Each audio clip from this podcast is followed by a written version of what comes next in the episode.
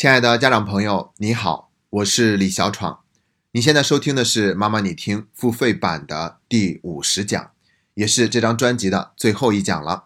那这一次我们要正本溯源，聊一个终极的话题：真正的爱和自由是什么样的？爱和自由是出自于孙瑞雪女士写的一本书的书名。她所提倡的教育理念和我们所熟知的尹建莉女士以及李雪女士所提倡的观点是非常相似的。所以呢，在我们读书会，家长们总是把这四个字当成是正确的教育理念的代名词。那么，真正的爱和自由究竟该是什么样的呢？本期节目我们会分成三个部分来好好的聊一聊这个话题。第一个部分我们会聊到一个热点，叫做顺义妈妈。第二个部分则是要聊到龙应台女士那段著名的劝孩子用功读书的话。前两个部分呢是用来做反思的。第三个部分则是要做出总结，给出答案。那我们先来聊第一个部分，顺义妈妈。之所以知道这个话题，还是因为在游学营里面有一个妈妈是来自于北京的，她跟我聊天说，最近她的朋友圈都被顺义妈妈这个话题给刷爆了。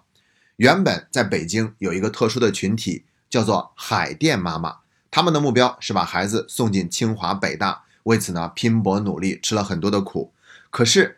在顺义妈妈面前，这些海淀妈妈吃的苦根本就不是事儿，因为顺义妈妈的目标呢，则是要把孩子送进国际一流名校。要知道，国际一流名校的竞争更加激烈，名额也更少。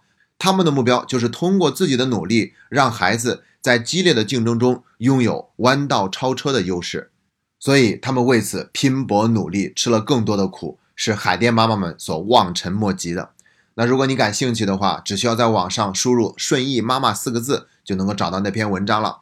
看完那篇文章以后，我就想起来之前看过的那部韩剧《天空之城》，同样都是在描述精英家庭为了把孩子送进国际一流的名校，都付出了怎样的努力。那当时我们游学营的那位妈妈跟我聊这个话题的时候，带着一丝苦笑说：“我们总是提倡爱和自由的理念。”可是看到别人家的孩子的妈妈都这么的拼命，内心会产生一丝惶恐和不安。难道我们还要继续用爱和自由的方式去教育孩子吗？我非常能够理解这位妈妈心中的疑惑。一般这样的文章呢，都是在贩卖焦虑。当然了，与其说贩卖焦虑，不如说是在激活每个人心中的焦虑。而这个妈妈呢，都已经超越了焦虑的阶段了，她直接内心感到一份惶恐，看到别人家的妈妈都这么拼命努力。而我自己呢，整天用爱和自由去教育孩子，总觉得自己简直就是不负责任嘛。那听他这么说完以后呢，我就跟他说：“我说我能够理解你内心的那份惶恐，不过既然你感到惶恐，就说明你还没有看到真相是怎样的。”他就说：“那真相是怎样的呢？”我就回答他说：“你并不是真的相信爱和自由的教育理念。”你只不过是想用爱和自由的方式，却最终实现了跟海淀妈妈、顺义妈妈他们一样的目标，也就是追求名校，让孩子跑在大多数人的前面。所以你最终的目标是不变的，衡量的标准也是不变的。那么再看到你用爱和自由的方式，简直就是不作为，内心当然会产生一份惶恐。我说完以后，这个妈妈就恍然大悟的样子，她说：“哦，我明白了，原来我只不过是……”把爱和自由当成了一个继续实现跟他们同样目标的手段，然后我就说：“哎，是这样的，你终于想明白了。当我们目标没有变的时候，爱和自由就只是一个手段。但坦白讲，这个手段不会帮你更好的达成那个目标，因为爱和自由的价值就是用来纠正那样的目标的。我们必须得去从根本上反思，那个目标本身是不是就是有问题的。”如果它有问题，我们又何必非得要去实现那个目标呢？如果我们紧紧的抱着那样的目标，却想用爱和自由的方式去达成，那么这简直是更大的贪心和偷懒。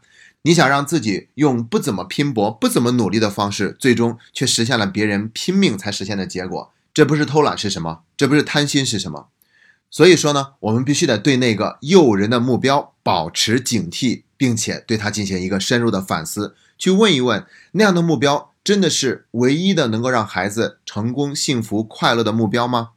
聊到这儿，那我们接下来就要进入第二个部分了，必须得聊一聊龙应台女士曾经给她儿子说过的那段话。我们大家也都非常的熟悉，这段话是这样说的：孩子，我要求你读书用功，不是因为我要你跟别人比成绩，而是我希望你将来会拥有选择的权利，选择有意义、有时间的工作，而不是被迫谋生。当你的工作在你心中有意义，你就有成就感；当你的工作给你时间，不剥夺你的生活，你就有尊严。成就感和尊严会给你快乐。在很长一段时间里面，我对这段话都是深信不疑的。直到有一天，我看了尹建莉女士写的那本《最美的教育最简单》，他是明确的反驳了这样的观点。因为在这段话里面，他清晰的透露出来家长的那份优越感。孩子，你很多事情是不懂的，我是过来人，你要听我说，按我说的去做，绝对不会有错。而且呢，这段话他所表达的观点是非常功利的。所以《无问西东》里面谈到了家训，你看家训不就是把所谓前人的经验积累起来，然后传递给后辈，让他们少走弯路吗？